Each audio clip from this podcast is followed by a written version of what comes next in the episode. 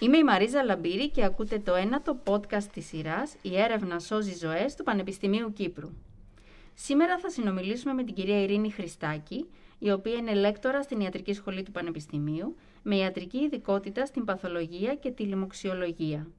Η κυρία Χριστάκη είναι μέλος της Συμβουλευτικής Επιτροπής που συμβουλεύει τον Υπουργό Υγείας και ασκεί τα κλινικά της καθήκοντα στην παθολογική κλινική του Γενικού Νοσοκομείου Λευκοσίας, ενώ παράλληλα είναι μία από τους επιστήμονες που έχει επιφορτιστεί με το καθήκον να ενημερώνει μέσω των μέσων μαζικής επικοινωνίας το κοινό για την ασθένεια COVID-19.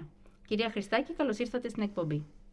Καλώς σας βρήκα, κυρία Λαμπύρη. Ευχαριστώ πάρα πολύ για την πρόσκληση και για την πρωτοβουλία σας αυτή. Πριν ξεκινήσουμε να μιλάμε για τον COVID και για τη συμβουλευτική σας ιδιότητα, ήθελα να μου πείτε λίγο για το ερευνητικό σας έργο γενικά και για τις σπουδές σας, για την πορεία σας, πώς φτάσατε στο Πανεπιστήμιο Κύπρου. Ωραία. Εγώ τελείωσα την ιατρική στο Αριστοτέλειο Πανεπιστήμιο Θεσσαλονίκης. Στη συνέχεια ήταν μια επιθυμία μου από τα τελευταία χρόνια της α, ιατρικής σχολής να, να μεταβώ στις Ηνωμένες Πολιτείες για να κάνω εκεί την ιατρική ειδικότητα. Ε, και ε, έκανα την ειδικότητα της παθολογίας στο νοσοκομείο Τζακόβι που είναι affiliated με το Albert Einstein College of Medicine στη Νέα Υόρκη και στη συνέχεια την εξειδίκευση της λοιμοξιολογίας στο Πανεπιστήμιο Brown στο Rhode Island. Ε, ήταν μια πάρα πολύ σημαντική εμπειρία για μένα τόσο επαγγελματικά, ακαδημαϊκά αλλά και σαν εμπειρία ζωής. Στη συνέχεια, επειδή Πάντα έτσι το σκεφτόμουν, επέστρεψα στην Ελλάδα, στη γενέτειρά μου στη Θεσσαλονίκη και εργάστηκα εκεί. Αρχικά έκανα την διδακτορική μου διατριβή και στη συνέχεια εργάστηκα σε κλινικές και ακαδημαϊκές θέσεις στην, στη Θεσσαλονίκη. Ε, ήταν, έφτασε όμως μια στιγμή που ε, δεν έβλεπα τον εαυτό μου να εξελίσσεται όπως ήθελα ε, και βρέθηκε αυτή η πολύ ωραία ευκαιρία. Στη, με τη, ε, είδα την προκήρυξη της θέσης ε, για την βαθμίδα του λέκτορα επίκουρου καθηγητή στο, στην Ιατρική Σχολή του Πανεπιστημίου Κύπρου και αποφάσισα να κάνω αίτηση και έτσι ήρθα εδώ. Ε, δεν το μετανιώνω με τίποτα. Ε, ήταν μια πάρα πολύ μεγάλη πρόκληση. Είναι πάρα πολύ σημαντικό να ε, βιώσει κανείς τη ζωή του το να είναι μέρος ε, μιας ε, καινούριας προσπάθειας. Και αυτό ήταν η ιατρική σχολή τότε, ήταν νεοσύστατη, ήταν τα πρώτα, η, πρώτη χρονιά που διδάσκονταν τα, τα κλινικά έτη, το τέταρτο έτος της σχολής συγκεκριμένα. Ε, φέραμε σε πέρας σε αυτό το, το πρόγραμμα, το, το κλινικό πρόγραμμα των, των ετών του τετάρτου και πέμπτου και έκτου έτους. Ε, είχαμε τους ε, μέχρι στιγμής δύο σειρές ε, αποφύτων ε, με, τα, με τα προβλήματα αλλά και με τις ε, μεγάλες ε, ε, συγκινήσεις και τις μεγάλες ε, προκλήσεις που αυτό, αυτό εμπεριείχε. Ήταν ένα, ένα, ένα, ένα πολύ ωραίο ταξίδι. Χαίρομαι που το ακούω γιατί η ιατρική σχολή για το Πανεπιστήμιο Κύπρου είναι ίσως το μεγαλύτερο στίχημα σήμερα. Έτσι, έτσι. έτσι. Έχει ακόμα ε, θέματα τα οποία θα πρέπει να, ε, να λυθούν και αυτά, όπως το φλέγον των πανεπιστημιακών κλινικών. Ναι. Ε, θέλω να πιστεύω όμως ότι είμαστε σε καλύτερο δρόμο και ότι σε λίγο καιρό και αυτό θα, θα δρομολογηθεί προς μια πιο μόνιμη κατάσταση. Ναι, υπήρχε αρκετή αντίσταση και από την κοινωνία κάποια στιγμή, στην αρχή της έναρξης της σχολής υπήρχε μια δυσκολία στο να πηγαίνουν οι φοιτητές μας στα νοσοκομεία να κάνουν πρακτική άσκηση ή κλινική άσκηση. Έτσι. Περισσότερο θα έλεγα ότι υπήρχε μια αντίδραση από θεσμούς. Ε, η κοινωνία νομίζω αντιδρά σε αυτό. Ε, δεν νομίζω ότι απλώς ο κόσμος ποτέ είχε καμία αντίρρηση στο να είναι οι φοιτητές ή οι ακαδημαϊκοί στα νοσοκομεία. Ε, νομίζω με την πάροδο των ετών έχουμε κάνει κάποια πρόοδο. Παραμένουν βέβαια κάποια προβλήματα και ελπίζουμε ότι και αυτά θα λυθούν γιατί είναι πάρα πολύ σημαντικό ε, μια ιατρική σχολή να μην μόνο ε, δίνει πτυχία αλλά να συμβάλλει τόσο στην ερευνητική δραστηριότητα του τόπου, στην εξέλιξη την επιστημονική, αλλά και στη βελτίωση της ποιότητας των παροχόμενων υπηρεσιών υγείας και πιστεύουμε ότι η ίδρυση πανεπιστημιακών κλινικών θα συμβάλλει σημαντικά σε αυτή την κατεύθυνση. Έτσι κι αλλιώς είναι κάτι το οποίο συμβαίνει σε όλο τον κόσμο, ε, όπου έχουμε ε, εκπαιδευτεί. Ε, αυτό είναι το... Ε, πώς να το πω έτσι, αυτό είναι, το, είναι το δεδομένο, ναι, ναι ακριβώς, ακριβώς. Ναι. Ε, και εσείς θέλατε πάντα να γίνετε γιατρός. Δηλαδή, ως παιδί, σκεφτόσασταν που στην κλασική ερώτηση τι θα γίνω όταν μεγαλώσω, γιατρός. Από αρκετά νωρίς και παγιώθηκε κάποια στιγμή στο γυμνάσιο. Ε, ε, είναι ίσως έμφυτο, αλλά πάντα ένιωθα μια μεγάλη έλξη στην ε, βοήθεια ε, στο συνάνθρωπο. Ε, προέρχομαι και από ιατρικό περιβάλλον, οπότε ήταν πάντα κάτι κοντά σε μένα. Βέβαια, σε καμία περίπτωση ε, οι γονείς μου δεν με οθήσανε προς τα εκεί γιατί καταλάβαιναν και εκείνοι τις δυσκολίες και έχουν ναι. ζήσει τις δυσκολίες. Οπότε ε, πολύ αντικειμενικά προσπάθησαν έως και μερικές φορές να με αποτρέψουν ε, λόγω της μεγάλης δυσκολίας. Αλλά βαθιά μέσα μου καταλάβαινα ότι ε, και ήξερα ότι είναι κάτι που και εκείνοι το αγαπούσαν πάρα πολύ. Ε, οπότε αυτή η αγάπη σίγουρα ε, περνάει ε, με άλλους τρόπους. Ε, και έτσι, από, ναι, θα έλεγα από αρκετά νωρίς, ήξερα ότι θα έκανα κάτι το οποίο είχε να κάνει με τους άλλους και νομίζω ότι δεν θα μπορούσα να είχα επιλέξει να κάνω οτιδήποτε άλλο στη ζωή μου. Κατάλαβα. οι γονείς σας και, και εκείνοι είναι παθολογοί; Ε, η μητέρα μου είναι, ε, έχει εργαστηριακή ειδικότητα, είναι μικροβιολόγος, αλλά ε, ήταν στο, ε, στο εργαστήριο βιοχημίας, στο Εσωτέλειο Πανεπιστήμιο Θεσσαλονίκης, οπότε ε, ασχολούνταν ε, πέρα, από ακαδημαϊκά και, ε, πέρα από εκπαιδευτικά και ερευνητικά ε, και ο πατέρας μου είναι αιματολόγος. Εσείς πώς επιλέξατε αυτή την ειδικότητα; Πολύ καλή ερώτηση. Ε, όταν πρωτοπήγα στην Αμερική, σκεφτόμουν να κάνω Ε, και πηγαίνοντας εκεί έκανα την, το νοσοκομείο που βρισκόταν στο Bronx. Ε, τότε το Bronx είχε επιπολασμό HIV περίπου όσο οι, κάποιες αφρικανικές Είχε πάρα πολύ ψηλό. Και όχι μόνο λόγω αυτού, αλλά ε, ξαφνικά έβλεπα όλες τις λοιμώξεις τις οποίες μέχρι τότε είχα διαβάσει μόνο στα βιβλια ε, και με συνεπήρε το εύρος ακριβώς των, ε, των λοιμόξεων και των, ε, των περιστατικών.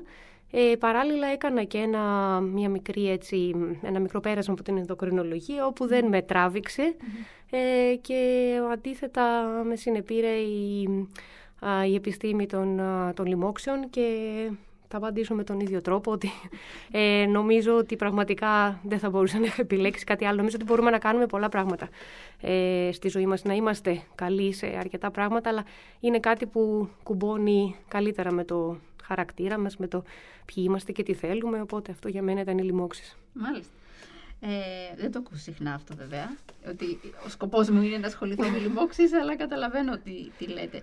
Ε, πέραν από τα ακαδημαϊκά σας καθήκοντα και έχετε και διδακτικά και ερευνητικά καθήκοντα, ασκείτε και κλινικά καθήκοντα στην παθολογική κλινική του νοσοκομείου. Πώς τα προλαβαίνετε όλα αυτά; Ε, με κάποιο κόστος στον προσωπικό μου χρόνο σίγουρα. Ε, γιατί η αλήθεια είναι ότι είναι ε, μεγάλο ε, το, το φορτίο. Ε, είμαστε ακόμα μια μικρή σχολή. Ε, τα μέλη ΔΕΠ είναι λίγα αναλογικά με το, ε, με το μέγεθος των μαθημάτων, το οποίο πρέπει να γίνει. Και έτσι υπάρχει με, μεγάλο εκπαιδευτικό έργο, υπάρχει διοικητικό έργο. Ε, ευτυχώς έχει βελτιωθεί, όλα αυτά τα χρόνια ήταν μεγάλο το διοικητικό έργο στη σχολή.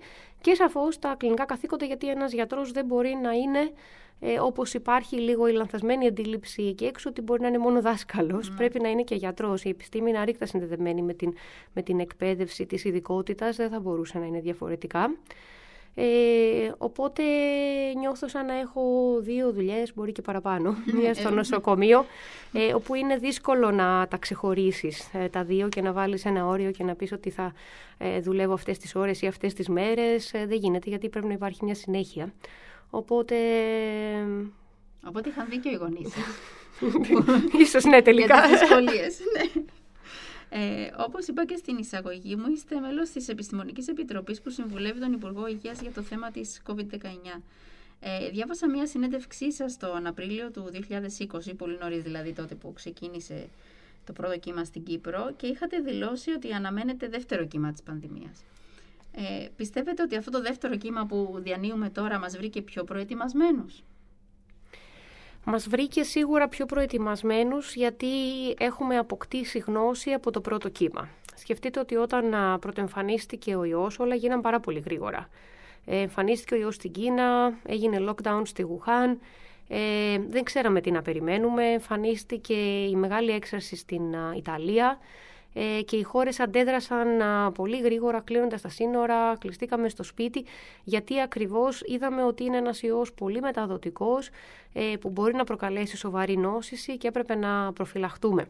Έχουμε τώρα λίγο περισσότερη γνώση όσον αφορά τον τρόπο διασποράς, όσον αφορά την κλινική εικόνα που κάνει και όσον αφορά το τι μπορούμε να κάνουμε για να προστατευτούμε, ποια μέτρα μπορούμε να πάρουμε σε ατομικό, ε, συλλογικό, κοινωνικό, πολιτικό επίπεδο. Επίσης, είχαμε το χρόνο να προετοιμάσουμε τα νοσοκομεία μας. Ε, να αυξήσουμε τις α, κλίνες μονάδες δατικής θεραπείας, ε, να προμηθευτούμε εξοπλισμό, ε, είτε αυτό πρόκειται για μηχανήματα, είτε ατομικό προστατευτικό εξοπλισμό. Είχαμε χρόνο να εκπαιδεύσουμε το προσωπικό, να εκπαιδευτούμε οι ίδιοι, να συνηθίσουμε σε αυτήν την, σε αυτήν την κατάσταση. Οπότε, ναι, είμαστε πιο προετοιμασμένοι. Ε, το πόσο μεγάλο θα ήταν το δεύτερο κύμα ε, δεν μπορούσαμε να το προβλέψουμε mm. επακριβώς. Είναι χειρότερο τελικά. Είναι χειρότερο από πλευράς αριθμών. Ε, είναι καλύτερο από πλευράς νοσηρότητας ως ένα βαθμό, γιατί βλέπουμε ότι τώρα βιώνουμε και πολλές εισαγωγές και πάλι φτάνουμε στα όρια των νοσηλειών της μονάδας εντατικής θεραπείας. Οπότε ε, μπορέσαμε να το συγκρατήσουμε, δηλαδή αναλογικά έχουμε λιγότερες νοσηλίες, λιγότερους ασθενείς μονάδες ζωτικής θεραπείας από ό,τι είχαμε αναλογικά και πάλι λέω γιατί σε απόλυτο αριθμό μπορεί να ακούγονται περισσότερα ε, στο πρώτο κύμα. Είμαστε καλύτερα προετοιμασμένοι, όμως το όριο αυτό ε, του, των δυνατοτήτων του συστήματος υγείας υπάρχει ακόμα. Ε, δεν είναι το προσωπικό ανεξάντλητο, ε, δεν είναι και ακούραστο επίσης δεν αρκεί να υπάρχει ένα κρεβάτι και ένας αναπνευστήρας. Το καλύτερο είναι να υπάρχει και το προσωπικό το οποίο θα μπορέσει να προσφέρει στους ασθενείς αυτούς την καταλληλότερη φροντίδα και επίσης να υπάρχει το προσωπικό για να φροντίσει και τους υπόλοιπους ασθενείς που δεν έχουν ε, COVID-19. Ναι, Οπότε... Τους ξεχάσαμε. Τους άλλους ασθενείς τους ξεχάσαμε. Ναι, εμείς δεν τους ξεχνάμε. Δεν τους ξεχνάμε. καθημερινά μέσα στο νοσοκομείο. Αλλά επειδή μόνο μιλάμε για τον COVID, ξεχάσαμε όλους αυτούς τους ανθρώπους που έχουν χρόνιες παθήσεις, που πρέπει να επισκέπτονται το νοσοκομείο καθημερινά και θέτουν τον εαυτό τους σε κίνδυνο, γιατί μπορεί να επιμολυνθούν τελικά με τον ιό. Ακριβώς, υπάρχουν αυτοί ε, οι ασθενείς. Επίσης να πούμε ότι τώρα δεν έχουμε τον περιορισμό τον οποίο είχαμε στο πρώτο κείμενο. Δηλαδή δεν έχουν κλείσει τα εξωτερικά ιατρία, δεν έχουν κλείσει τα χειρουργεία, δεν έχει σταματήσει η υπόλοιπη δραστηριότητα.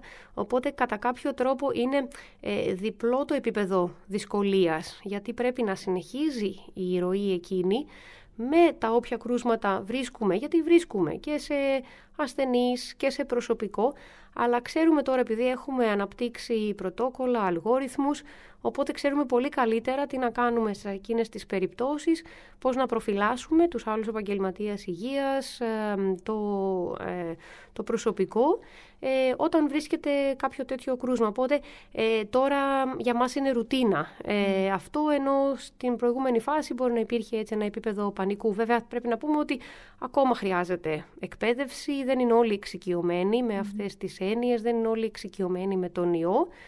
Ε, και έτσι υπάρχει ένας α, μεγάλος βαθμός δυσκολίας και εγώ πιστεύω προσωπικά ότι η μεγαλύτερη δυσκολία είναι στη διάρκεια επειδή ακριβώς το έχουμε πει πολλές φορές ότι είναι ένας αγώνας ε, μεγάλων Ε, δεν υπάρχουν ε, εύκολες λύσεις. Μέρος της κόπωσης του κόσμου θεωρώ ότι είναι και η μία αποδοχή αυτής της έννοιας ότι ο κόσμος περιμένει γρήγορα, γρήγορη λύση, ότι θα περάσει ένας μήνας ε, και θα είμαστε πάλι πάρα πολύ καλά και ε, χαλαροί. Αλλά έρχεται χειμώνας, έχουμε ήδη μεγάλο φορτίο έξω στην κοινότητα και στα νοσοκομεία, οπότε ε, είμαστε σε εκείνο το σημείο, όπως θα έλεγε και ένας δρομέας, που πρέπει να, να αντέξει. Πέρασε την αρχική φάση, αλλά ε, πρέπει να αντέξει σε ένα σταθερό, σε ένα σταθερό ρυθμό. Ε, και γι' αυτό φυσικά κανείς όσο πιο καλά εκπαιδευμένος είναι, όπως και σε ένα μαραθώνιο, τόσο καλύτερα μπορεί να ανταπεξέλθει. Ναι, υπάρχει όντως η κόπωση στον κόσμο και υπάρχει και μεγάλη αντίδραση. Θα, θα επανέλθουμε σε αυτό. Ήθελα να σας ρωτήσω πρώτα λίγο να μας εξηγήσετε. Αυτό που είναι ευρέως γνωστό είναι ότι η πανδημία του COVID-19 ξεκίνησε από μια νυχτερίδα. Τελικά γνωρίζουμε με βεβαιότητα πώς ξεκίνησε αυτή η πανδημία. Λοιπόν, ε, ακριβώς από ποιο ζώο ξεκίνησε η πανδημία δεν το γνωρίζουμε. Υπάρχει κλιμάκιο του Παγκόσμιου Οργανισμού Υγείας, το οποίο ερευνά μαζί με τους ε, ε, τοπικούς εκεί παράγοντες και επιστήμονες, ε, το παίρνουν, κάνουν δειγματοληψία δηλαδή από διάφορα ζώα και προσπαθούν να βρουν από πού ακριβώς ξεκίνησε. Ε, δύσκολη δουλειά, κάποιοι λένε ότι είναι σαν να ψάχνουμε ψήλους στα άχυρα. Αυτό το οποίο γνωρίζουμε είναι ότι ε, οι ιοί ε, μπορούν να μεταπηδήσουν ε, από ένα είδος σε άλλο. Αυτό γιατί, γιατί ξέρουμε ότι οι ιοί ε, μεταλλάσσονται και μεταλλάσσονται σε μεγάλο βαθμό. Οπότε ξαφνικά ένας ιός ο οποίος δεν μπορούσε πιο πριν να μολύνει τον άνθρωπο αποκτά την δυνατότητα λόγω σύνδεσης με τους υποδοχείς των ανθρώπινων κυτάρων και μπορεί να τους μολύνει. Ε, η συνήθιση ύποπτη ε, για αυτούς τους ιούς είναι οι νυχτερίδες, γιατί οι νυχτερίδες ε, και μπορούν να αποτελούν ξενιστές για πολλούς ιούς και πολλούς ιούς ταυτόχρονα, αλλά και είχαν συνδεθεί με ε, προηγούμενους άλλους τύπους κορονοϊών. Οπότε ξέρουμε ότι περίπου τα δύο τρίτα των νέων παθογόνων προκύπτουν όντως ε, από τα ζώα και οι τόποι οι οποίοι προκύπτουν είναι όταν υπάρχει μεγάλος συγχρονισμός ε, ζώων και ανθρώπων μαζί. Τέτοια παραδείγματα είναι αυτές οι αγορές, τα live markets, ε, οι ζωντανές αγορές όπου έχουμε πάρα πολλά είδη ζώων και ανθρώπους ε, μαζί.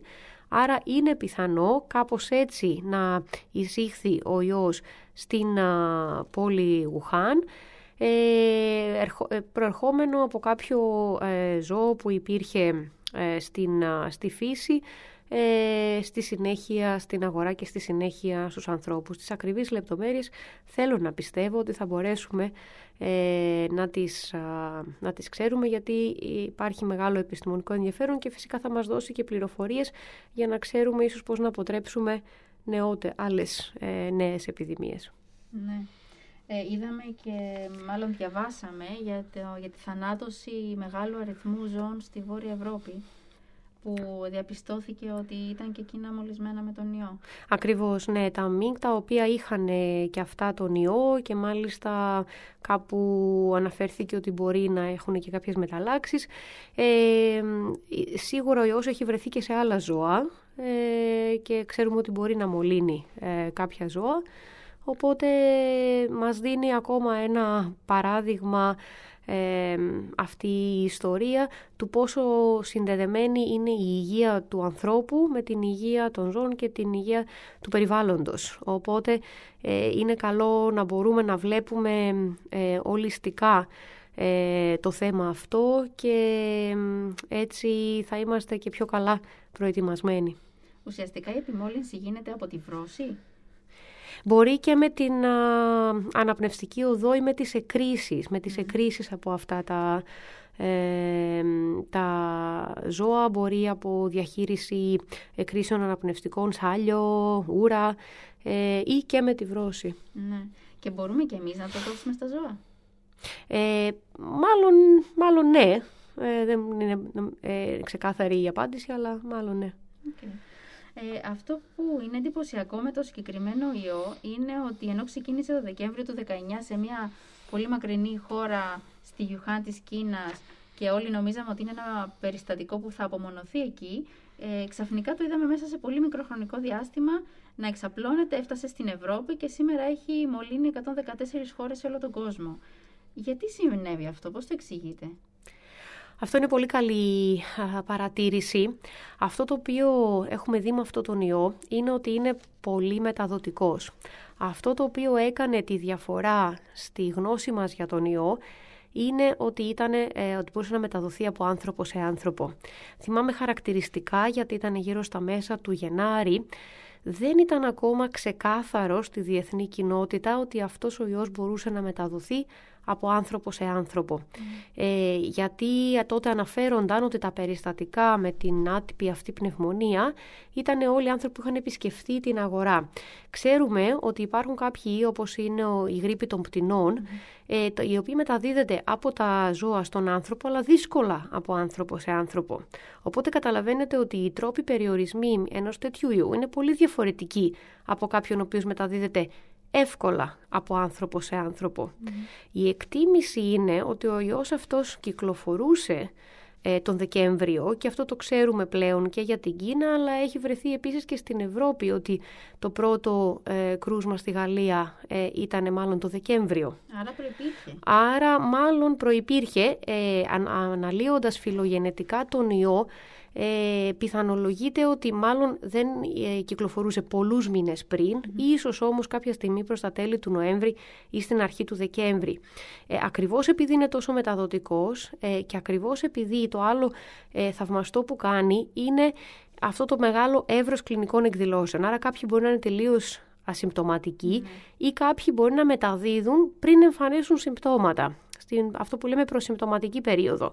Οπότε με τις αυξημένες φυσικά ε, μετακινήσεις του πληθυσμού ήταν πάρα πολύ εύκολο ε, και να μολυνθούν πολλοί ε, άνθρωποι γιατί ακριβώς είναι πολύ μεταδιδόσιμο αλλά και να μεταφερθούν σε πολλές χώρες ε, ταυτόχρονα. Οπότε κάτι τέτοιο συνέβη και εκεί είναι που χάσαμε την πληροφορία στο ενδιάμεσο ότι ε, είναι όντως τόσο μεταδοτικός, μεταδίδεται από άνθρωπο σε άνθρωπο.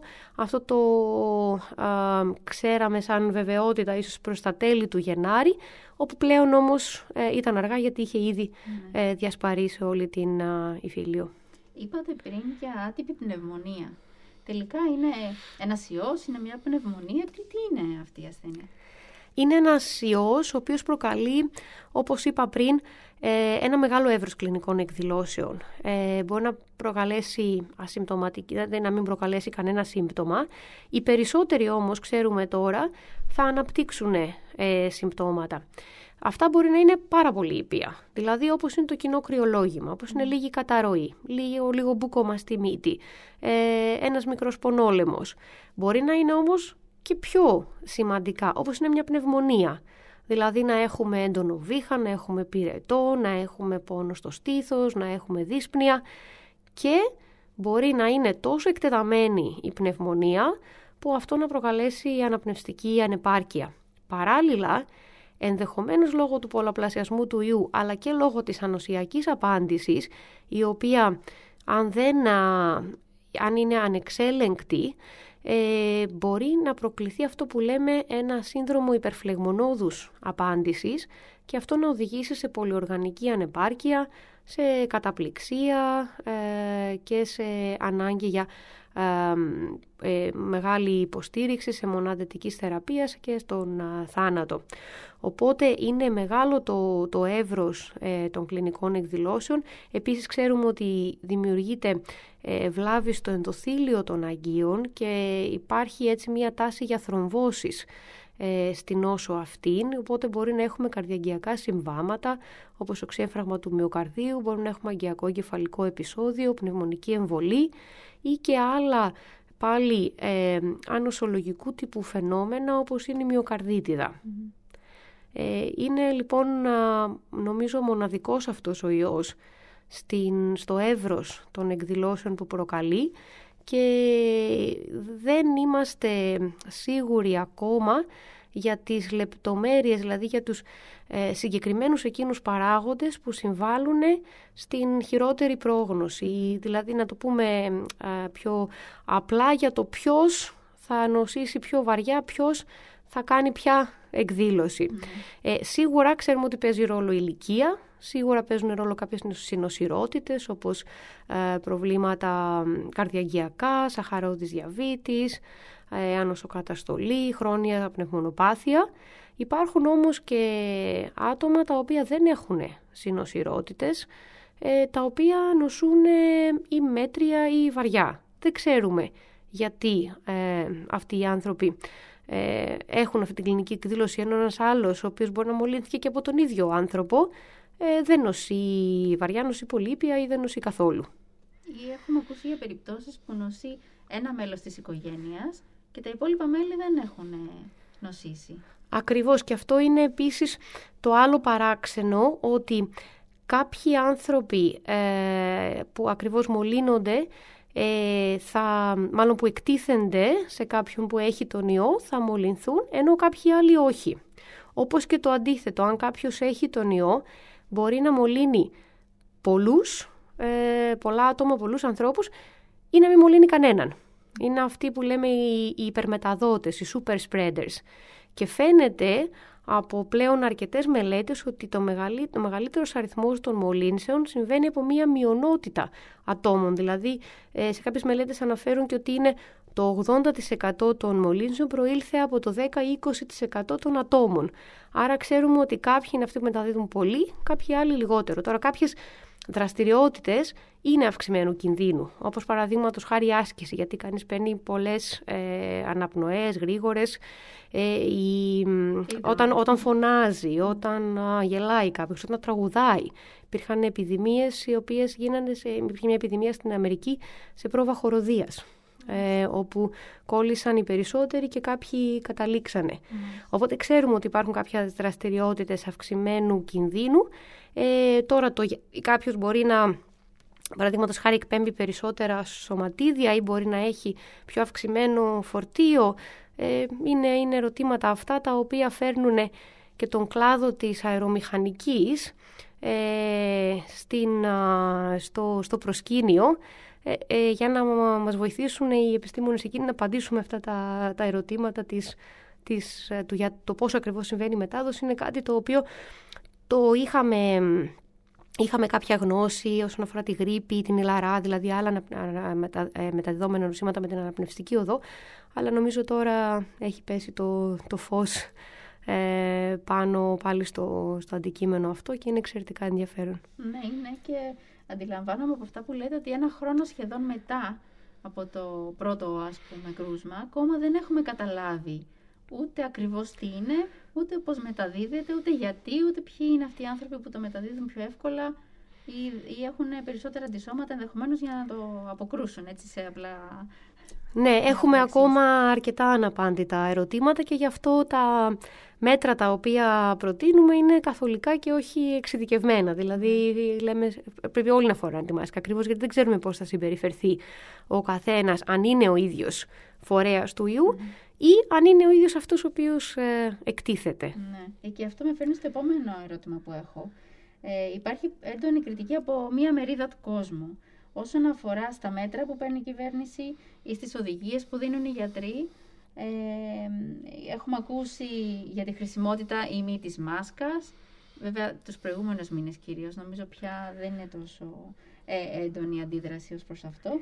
Ε, όσον αφορά στα, στα υγρά απολύμανσης, αν είναι χρήσιμα, αν δεν είναι χρήσιμα, αν πρέπει να πλένουμε τα χέρια μας, δεν πρέπει να πλένουμε τα χέρια μας, πώς μεταδίδεται, αν η θερμοκρασία λέγανε «Α, θα έρθει καλοκαίρι, θα πεθάνει ο ιός», δεν θα μεταδίδεται, είμαστε ασφαλείς. Τελικά δεν συνέβη ούτε αυτό. Ήρθε το δεύτερο κύμα, περάσαμε ένα καυτό καλοκαίρι και δεν τον σκοτώσαμε, τουλάχιστον στην Κύπρο.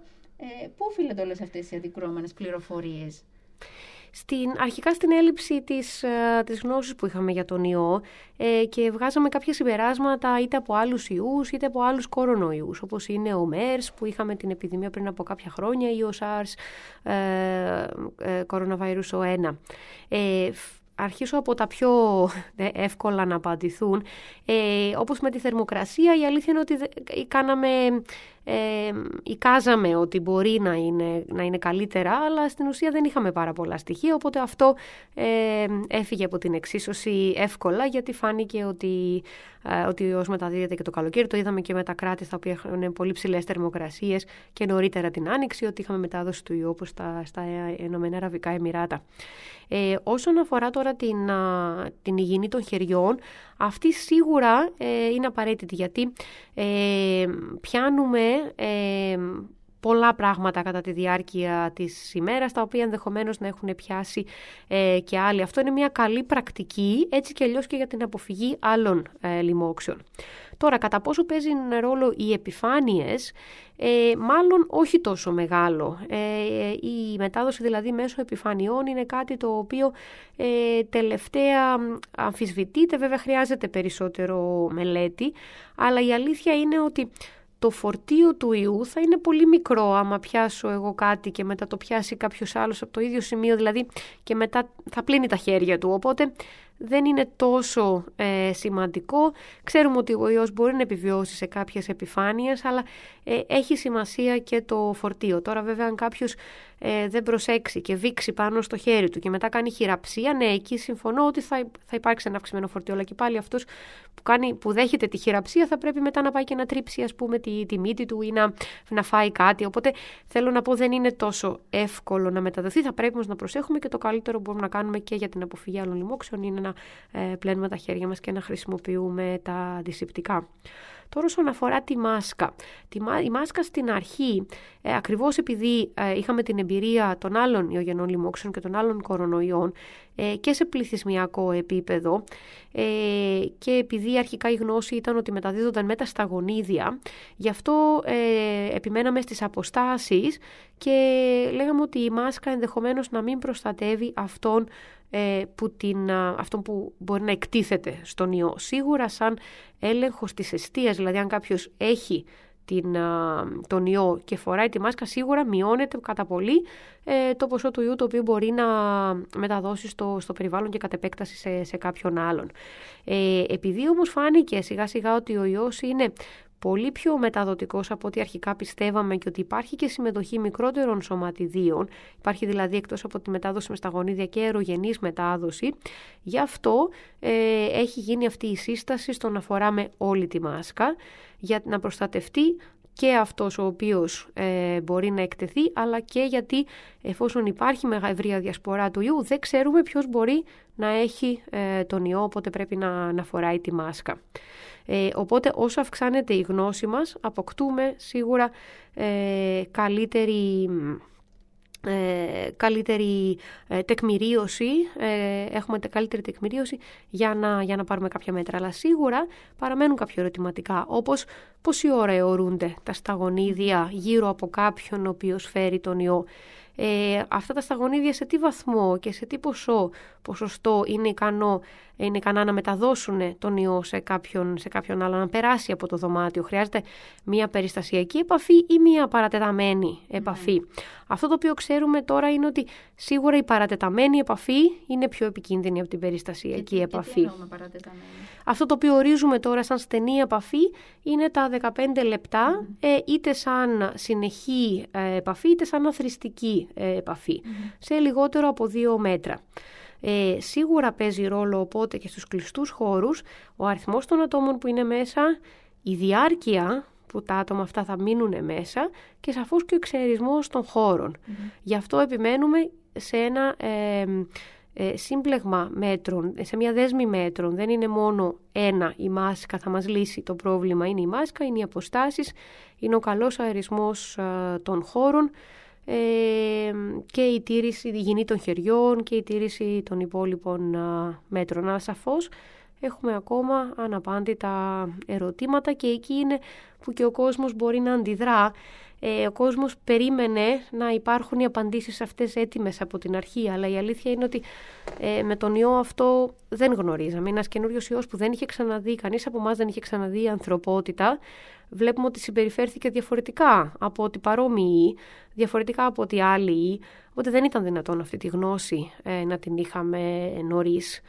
Ε, μακάρι να είχαμε μηχανισμούς ώστε με το που ανακαλύπτουμε έναν ιό να ξέρουμε και όλη την βιολογία και τη συμπεριφορά του αλλά χρειάζεται χρόνος ε, για να γίνει η, μια ε, λεπτομερής μελέτη τους, το, της κάθε μίας από αυτές τις, ε, τις παραμέτρους. Οπότε σιγά σιγά αποκτήθηκε η γνώση, γι' αυτό αρχικά μπορεί τα μηνύματα να ήταν διαφορετικά και στη συνέχεια ε, να άλλαξαν και αυτό σε συνδυασμό με την ε, κόποση του κόσμου ή με το αναπάντεχο της, της πανδημίας που σίγουρα σε όλους μας επέδρασε ε, αρνητικά στην ψυχολογία μας ε, να έφερε αυτές τις αντιδράσεις. Πιστεύετε ότι αυτή η εμπειρία που περάσαμε με τον εγκλισμό, με τις μάσκες, με τις αποστάσεις, αλλάξαμε τον τρόπο που συμπεριφερόμαστε, θα μείνει μαζί μας, θα μας ακολουθεί και τα επόμενα χρόνια; Πιστεύω ότι θα έχει μακροχρόνιες επιπτώσεις ε, ο ιός. Ε, δεν ξέρω αν θα είναι καλές ή κακές. Στην αρχή της ε, πανδημίας ήμουνα πιο αισιόδοξη και πιστεύω ότι θα μας κάνει ως ένα βαθμό καλύτερους ανθρώπους, να εκτιμούμε περισσότερο αυτό που έχουμε, να σεβόμαστε περισσότερο τον συνάνθρωπο, να προσπαθούμε για το κοινό καλό. δεν είμαι τόσο σίγουρη ότι αυτό θα, θα κρατήσει ελπίζω ότι κάποιο από αυτά τα, κάποια από αυτά τα, τα ωφέλη μπορεί να, να παραμείνουν. Από την άλλη όμως ε, σίγουρα ε, μπορεί ο ιός να επιδράσει και η πανδημία να επιδράσει και αντίθετα, ε, δηλαδή να μας κάνει πιο ε, καχύποπτους, ε, να μας φέρει πιο μακριά ε, και έχω μια ανησυχία για τα, για τα παιδιά, τα οποία ιδίως στις μικρές ηλικίες, οι οποίες τώρα αντιλαμβάνονται τον κόσμο και μέσα στην εποχή αυτή ε, της πανδημίας μπορεί να ε, θεωρήσουν ότι αυτό είναι το δεδομένο. Ότι κρατιόμαστε μακριά από τους υπόλοιπους, ότι ο άλλος είναι απειλή ε, και δεν είναι δεν είναι, πώς να το πω, κάτι κοντινό σε εμάς, αλλά κάτι, κάτι μακρινό και κάτι που μπορούμε να το θεωρούμε απειλή. Οπότε, ναι, μπορεί οι μακροχρόνιες επιπλοκές ε, αυτές να φανούν ε, σε κοινωνικό επίπεδο αργότερα και να είναι σημαντικές. Ε, νομίζω ότι θα πρέπει να είμαστε πολύ προσεκτικοί ε, ως προς αυτό. Στοχοποιούνται οι ασθενείς; Σίγουρα. Σίγουρα. Ναι, ε, ήταν πολύ πιο άσχημη κατάσταση στην αρχή της ε, πανδημίας. Ε, είχαμε φαινόμενα ρατσισμού. Ε, θυμάμαι τις πρώτες πρώτες μέρες, επειδή τα, τα πρώτα κρούσματα, το πρώτο κρούσμα ήταν στο νοσοκομείο, Γενικό Νοσοκομείο Λευκοσία στην Κύπρο. Ε, ερχόταν προσωπικό και μας έλεγε ότι παραδείγματος χάρη στο σχολείο ε, κάνανε bullying ε, στα παιδιά τους επειδή οι γονείς απλά δουλεύανε στο Γενικό Νοσοκομείο Λευκοσίας. Ε, νομίζω ότι είμαστε καλύτερα τώρα γιατί πλέον όλοι ξέρουν κάποιον ε, που έχει περάσει τον ιό. Καταλαβαίνουν ότι μπορεί να συμβεί στον οποιονδήποτε. Δεν είναι επειδή πρέπει να, να, νιώθουν ένοχοι αυτοί που έχουν περάσει τον ιό ότι κάτι, ε, κάτι κάνανε, αλλά ε, σίγουρα υπάρχει ακόμα, ε, μάλλον λόγω του φόβου, ε, υπάρχει ακόμα ε, στιγματισμός. Ναι, προκατάληψη. Ναι, ναι. Ε, έχουμε καταλάβει, μάλλον εσείς οι επιστήμονες, έχετε καταλάβει γιατί τα παιδιά δεν νοσούν ή δεν νοσούν με τον ίδιο τρόπο; Ακόμα όχι πιθανολογείται ότι μπορεί να είναι επειδή μπορεί να έχουν συχνές λοιμώξεις πιο πρόσφατα από άλλους ε, κορονοϊούς, ε, αλλά ε, δεν μπορώ να σας πω με σιγουριά, δεν θέλω να πω κάτι το οποίο δεν ισχύει. Ε, δεν ξέρουμε επακριβώς γιατί τα παιδιά ακριβώς και ιδίως τα μικρότερα παιδιά και δυσκολότερα ε, μολύνονται από τον ιό και δυσκολότερα μεταδίδουν. Ε, χωρίς αυτό να σημαίνει βέβαια ότι δεν μπορούν να έχουν και αυτά τον ιό και να, να μεταδώσουν ή μπορεί να έχουν και αυτά υψηλό οικό φορτίο στις αναπνευστικές ε, εκκρίσεις. Απλά σαν πληθυσμιακή ομάδα και κυρίως τα νεότερα, οι νεότερες ηλικίες, ε, όντως δεν αποτελούν εκείνες την μεγάλη, μεγάλη πηγή ε, μετάδοσης του ιού, όπως Εν αντιθέσει συμβαίνει με τον ιό της γρήπης, όπου ναι. εκεί έχουμε μεγάλη μετάδοση στα, Και αυτό είναι το μεγάλο ευτύχημα στη συγκεκριμένη πανδημία, ότι δεν είχαμε θανάτους, αν θέλετε, δεν, δεν είχαμε σοβαρά περιστατικά που να αφορούν σε παιδιά. Ε, πάρα πολύ σημαντικό, είναι πάρα πολύ σημαντικό αυτό, ναι. ναι. Ε, ήθελα να σας ρωτήσω τώρα, καταλαβαίνω ότι ο χρόνος σας, ε, όλη σας η ασχολία, η δραστηριότητα σας η ερευνητική, ακόμη ίσως και τα ερωτήματα των φοιτητών στο μάθημα αφορούν στον COVID.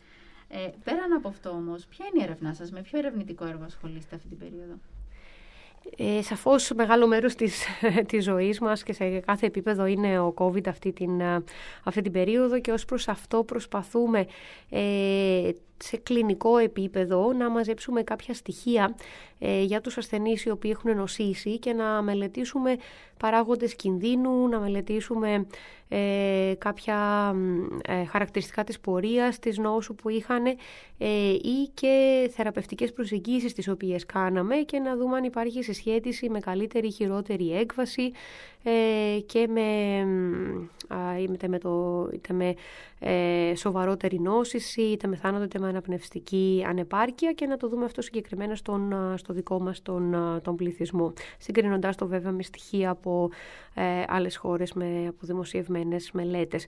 Επίσης έχουμε μια ε, μελέτη που έχει ξεκινήσει πρόσφατα με επιστημονικό ε, διευθυντή υπεύθυνο τον ε, καθηγητή μοριακής βιολογίας και γενετικής τον κύριο Δέλτα όπου θα δούμε, θα κάνουμε μια ώρα επιδημιολογική μελέτη για να δούμε ε, την α, ύπαρξη αντισωμάτων ε, τόσο σε εθελοντές όσο και σε επαγγελματίες υγείας και σε άτομα τα οποία έχουν νοσήσει. Αυτό σε μια προσπάθεια για να δούμε ε, αν μπορούμε να υπολογίσουμε τον πραγματικό ε, επιπολασμό της νόσου στον κυπριακό πληθυσμό. Και παράλληλα θα, φυλαχτεί, θα φυλαχτούν βιολογικά δείγματα όπου θα αναλυθεί το γενετικό υλικό για να προσπαθήσουμε να βρούμε αν υπάρχουν γενετικοί παράγοντες οι οποίοι ε, συσχετίζονται ακριβώς με χειρότερη ή καλύτερη ε, έκβαση ή με τον κίνδυνο μόλυνσης. Ε, όλο και περισσότερο στη βιβλιογραφία αναφέρονται κάποιοι τέτοιοι παράγοντες, ε, είτε αφορούν γενετικούς πολυμορφισμούς, ε, είτε γονίδια, τα οποία μπορεί να σχετίζονται με διαφορετικό φαινότυπο της νόσου ε, όπως αναλύσαμε προηγούμενα. Οπότε είναι σημαντικό αυτό να αποτυπωθεί ε, σαν, ε, και, και, στον, και, στο, και στους δικούς μας στα άτομα τα οποία νοσήσανε από COVID. παράλληλα προσπαθώ να συνεχίσω και την ερευνητική προσπάθεια στους, στους άλλους τομείς, ε, η οποία αφορά περισσότερο στη δική μου περίπτωση ε, την σύψη. Σύψη είναι ε, οποιαδήποτε σοβαρή λίμωξη, ε, φτή να το πω έτσι απλά, και μπορεί να προκαλέσει πολυοργανική ανεπάρκεια και θάνατο. Στις λοιμώξεις είναι πάρα πολύ σημαντικό να μπορέσουμε να ανοιχνεύσουμε έγκαιρα ε, τον ε, αιτιολογικό ε, παράγοντα. Δηλαδή, ποιο ήταν το μικρόβιο, ο ιός, τι είναι αυτό το οποίο οδηγεί τον, τον ασθενή εκεί. Αυτή την πληροφορία δεν την έχουμε αμέσως με το που παρουσιάζεται ο ασθενής. Παρ' όλα αυτά, πρέπει άμεσα να του δώσουμε θεραπεία, γιατί mm. πολλές φορές κάθε ώρα μετράει όσον αφορά την, την έκβαση. Αυτό, τη, τις μεθόδους που χρησιμοποιούμε μέχρι στιγμής είναι οι, μικρο, οι μικροβιολογικές καλλιέργειες. Δηλαδή παίρνουμε ιδεολογικά δείγματα, τα καλλιεργούμε και ε, σιγά σιγά αν υπάρχουν μικρόβια αναπτύσσονται και συνέχεια τα ελέγχουμε για την ευαισθησία τους στα αντιμικροβιακά. Αυτή η μέθοδος είναι λίγο χρονοβόρα, δηλαδή χρειάζονται 48 με 72 ώρες για να έχεις μία απάντηση. Α, υπάρχει όμως αυτή την περίοδο μία μεγάλη ε, επανάσταση, να το πω έτσι, στην μικροβιολογία, γιατί ε, έχουμε πλέον ε, μοριακές μεθόδους ε, με τις οποίες μπορούμε να ανοιχνεύσουμε τα μικρόβια τα οποία μπορούν να προκαλούν τη λίμωξη πολύ πιο γρήγορα. Και αυτό είναι πολύ σημαντικό για να δώσουμε την κατάλληλη θεραπεία, την κατάλληλη αντιμικροβιακή θεραπεία, αλλά και το αντίθετο, δηλαδή να μην δώσουμε επιπλέον ε, θεραπεία, δηλαδή περισσότερη, ε, περισσότερα αντιβιωτικά από όσο χρειάζονται, να το ναι. πω έτσι, γιατί και αυτό συνδέεται μακροχρόνια με την ανάπτυξη μεγάλης αντοχής στην κοινότητα. Οπότε ε, αυτό το οποίο α, μελετώ εγώ είναι ε, μία μέθοδος ε, που χρησιμοποιεί whole genome sequencing και θα μπορέσει να ανοιχνεύει γρήγορα τι, το, το, ακριβώς ποιος είναι ο, ποιο είναι το μικροβιολογικό ε, αίτιο, αλλά και αν υπάρχουν γονίδια αντοχής. ε, γιατί πολλές φορές έχουμε ασθενείς οι οποίοι μπορεί να μπαίνουν βγαίνουν στο νοσοκομείο, να έχουν επαφή με ε, κέντρα χρόνιας φροντίδας και αυτοί μπορεί να είναι απικισμένοι, αυτό που λέμε με πολυανθεκτικά μικρόβια. Ε, πολλές φορές αυτούς τους ασθενείς τους βάζουμε κατευθείαν πολλά αντιβιωτικά γιατί δεν ξέρουμε ακριβώς αν έχουν ανθεκτικά. Ε, αλλά αυτό οδηγεί σε μια ε, υπερχρήση των, των αντιβιωτικών. Έτσι, αν ξέρουμε από την αρχή αν όντως, όντως έχει κάποιο ανθεκτικό ή όχι, θα μπορέσουμε να είμαστε πολύ πιο στοχευμένοι στη θεραπεία μας και να βοηθήσουμε και τον, τον ασθενή παραπάνω. Ναι, αυτό, αυτό θα, θα ήταν πάρα πολύ σημαντικό. Ε, και χαίρομαι που μου το λέτε, γιατί ήθελα να σας ρωτήσω και πώς χρηματοδοτείτε αυτή την έρευνα. Ε, για την ώρα χρηματοδοτείται από την ε, εναρκτήρια χρηματοδότηση που ε, δίνει το Πανεπιστήμιο Κύπρου ε, στα νέα μέλη του ακαδημαϊκού προσωπικού ε, και παράλληλα συνεχίζουμε προσπαθούμε να κάνουμε αιτήσεις για χρηματοδότηση είτε από ε, φορείς στην Κύπρο είτε από ε, διεθνείς φορείς. Είναι για να συνεχίσουμε. πιστεύετε ότι θα το επιτύχετε, είναι εύκολο να λάβεις χρηματοδότηση από την Κύπρο; Ε, δεν θα έλεγα ότι είναι εύκολο. Νομίζω ότι είναι πολύ ανταγωνιστικό οπουδήποτε στον κόσμο να λάβει κανείς χρηματοδότηση. Ε, στην Κύπρο ίσως τα πράγματα είναι λίγο καλύτερα από ό,τι στην Ελλάδα. Ε, υπάρχει το Ίδρυμα ε, Ερευνών ε, και κάποιοι άλλοι φορείς οι οποίοι χρηματοδοτούν και φυσικά τα προγράμματα εσωτερικά του, του Πανεπιστημίου Κύπρου. Ε, και στη συνέχεια μετά τα, τα ε, προγράμματα τα οποία προέρχονται από την, την Ευρωπαϊκή Επιτροπή ή άλλους, ε, άλλες επιστημονικές εταιρείες. Αλλά σίγουρα ε, η έρευνα και η αναζήτηση χρηματοδότησης είναι μια ε, πρόκληση για όλους τους, ε, τους ερευνητές και ένας διαρκής αγώνας ακριβώς με μεγάλο ανταγωνισμό. Ε, συνεργάζεστε και με ερευνητές από άλλες χώρες, από άλλα πανεπιστήμια ή ερευνητικά κέντρα; Έχουμε συνεργασίες, ε, ναι, αναπτύξαμε μια συνεργασία με ε, επιστήμονες στο, στην Ιταλία και την Πορτογαλία ε, σε μια μελέτη ασθενών που νοσηλεύονταν με γρήπη, που νοσηλεύτηκαν με γρήπη ή με λίμωξη από τον ιό του αναπνευστικού συγκητίου, τον RSV ε, και είδαμε κάποιους, κάποια κλινικά χαρακτηριστικά, παράγοντες κινδύνου που επίσης μπορεί να συσχετίστηκαν με την, την έκβαση για το αν η λίμωξη από τον ιό RSV είναι περισσότερο ή λιγότερο ε, λιμογόνος ε, από, την, ε, από την γρήπη ε, στα, ε, στα τρία αυτά κέντρα στη Μεσόγειο. Ε, παράλληλα διατηρώ συνεργασίες με την ελληνική ομάδα μελέτης ύψης στην, στην Ελλάδα αλλά και με συνεργάτες στην Ευρώπη και, στο, και στις Ηνωμένες Πολιτείες που έχω κρατήσει κάποιες συνεργασίες. Για σας τους επιστήμονες, και αυτή ήταν η τελευταία μου ερώτηση, γιατί σας κράτησα και πολλή ώρα, τι σημαίνει το τέλος μιας αρρώστιας; Πότε, πότε λέτε ότι αυτό το έχουμε ξεπεράσει ως ανθρωπότητα; Ε, αυτό ορίζεται ως εκρίζωση ε, της νόσου, όπως παραδείγματος χάρη έγινε με την ευλογιά ε, όπου ευτυχώς θέλουμε να πιστεύουμε ότι δεν θα, ξανα, δεν θα ξαναεμφανιστεί.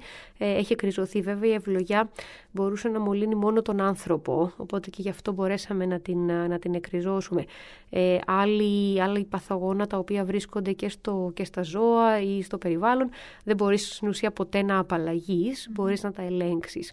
Ε, αυτό που είναι πιο δύσκολο είναι να ελέγξεις τις επιδημίες, γιατί πολλά πολυνόση, ε, πολλά νοσήματα, λιμόδι ε, θα συνεχίσουν να υπάρχουν. Δεν, δεν νομίζω ότι ποτέ θα μπορέσουμε να απαλλαγούμε.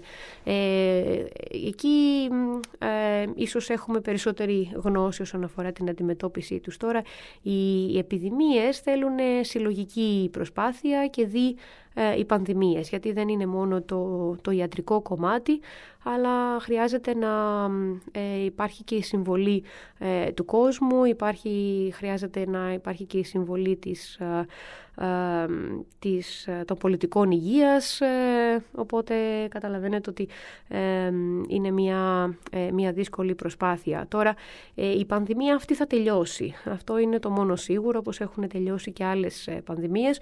Ο ιός μπορεί να συνεχίσει για κάποια χρόνια να κυκλοφορεί στην κοινότητα. Η άλλη ιός άρσο 1 έχουμε δει ότι έχει εξαφανιστεί. Δεν, δεν, δεν υπάρχουν πλέον περιστατικά εδώ και πάρα πολλά χρόνια. Ο ο οποίος ήταν ε, εντοπισμένος στις, στις χώρες κυρίως του, ε, την, της Μέσης Ανατολής, ε, ε, εκεί και επίσης δεν έχουμε τα τελευταία χρόνια νέα περιστατικά, οπότε ενδεχομένως να εξαφανιστεί και τελείως ε, και ο νέος κορονοϊός, θα μένει να το δούμε αυτό, αλλά η αλήθεια είναι ότι η πανδημία σίγουρα θα, θα τελειώσει, τα βασανά μας θα τελειώσουν, όχι ότι δεν θα έρθουν άλλες, και όχι ότι δεν έχουμε και άλλες ε, να αντιμετωπίζουμε παράλληλα, όπως παραδείγματος χάρη το, αυτό που αναφέραμε προηγουμένως, το φαινόμενο της ε, μικροβιακής αντοχής στα αντιμικροβιακά. Ε, έχουμε πολύ μεγάλο πρόβλημα και ιδίως στις ε, χώρες μας και στην Κύπρο και στην Ελλάδα έχουμε πρωτιές όσον αφορά την, τα ποσοστά ανθεκτικότητας και πρωτιές όσον αφορά την κατανάλωση αντιμικροβιακών. Οπότε είναι κάτι με το οποίο πασχίζουμε διαρκώς ε, στις δομές υγείας και η αλήθεια είναι ότι η βιομηχανία δεν μπορεί να ανταπεξέλθει τόσο γρήγορα. Δηλαδή δεν έχουμε νέα αντιβιωτικά. Βλέπουμε τώρα ότι έγινε μια τεράστια προσπάθεια να έχουμε το εμβόλιο μέσα σε λίγους μήνες. Αυτό είναι πραγματικά πρωτόγνωρο και είναι ε, πραγματικά αξιοθαύμαστο. Ε, με όλη την υπόλοιπη όμως παραγωγή και πρέπει φυσικά να τηρούνται και οι διαδικασίες για τις μελέτες, για τις εγκρίσεις, ε, παίρνει χρόνο. Ε, οπότε σε πολλά επίπεδα και πάλι θα πρέπει να παρέμβουμε ε, και σε επίπεδο πολιτικών υγείας αλλά και σε επίπεδο εκπαίδευσης όσον αφορά τη χρήση των αντιμικροβιακών τόσο επαγγελματή υγείας αλλά όσο και στον κόσμο. Ε, και νομίζω ότι είμαστε καλύτερα από ό,τι ήμασταν παλιότερα, αλλά ακόμα έχουμε ε, πολύ μεγάλο πρόβλημα. Ελπίζω και ότι ε, η τήρηση των μέτρων ατομικής υγιεινής ε, θα μας βοηθήσει και προς αυτή την κατεύθυνση. Δηλαδή θα έχουμε μείωση της διασποράς των λοιμόξεων των νοσοκομιακών, νεοπολεμφεκτικά και μέσα στα νοσηλευτήρια εφόσον τελειώσει η πανδημία. Είναι αυτό που είπατε πριν, αν θα ε, συνεχίσουν αυτές οι καλές πρακτικές να, να μείνουν μαζί μας ναι. ε, και μετά. Ναι. Νομίζω ότι θα περί... Ίσως να υπάρχει μια ελπίδα να τελειώσουμε το 2021 χωρίς κρούσματα.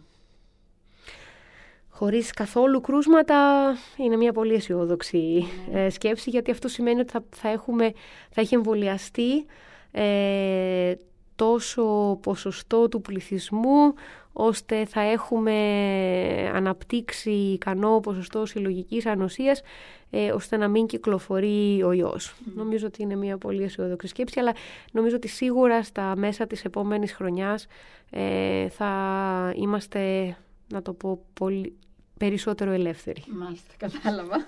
Νομίζω μας το δώσατε την εικόνα πώς θα είμαστε και το 2021. σας ευχαριστώ πάρα πολύ που ήσασταν μαζί μας σήμερα και για τον χρόνο που μας αφιερώσατε σε αυτό το πολύ δύσκολο πρόγραμμα που έχετε. Ε, για εσάς που μας ακούτε και θέλετε να συνδράμετε στην εκστρατεία του Πανεπιστημίου Κύπρου και να ενισχύσετε την έρευνα που διεξάγεται για την κατανόηση και τη θεραπεία τόσο της ασθένειας COVID-19 όσο και άλλων λιμωδών νοσημάτων, μπορείτε να επισκεφτείτε την ιστοσελίδα μας www.ucy.ac.cy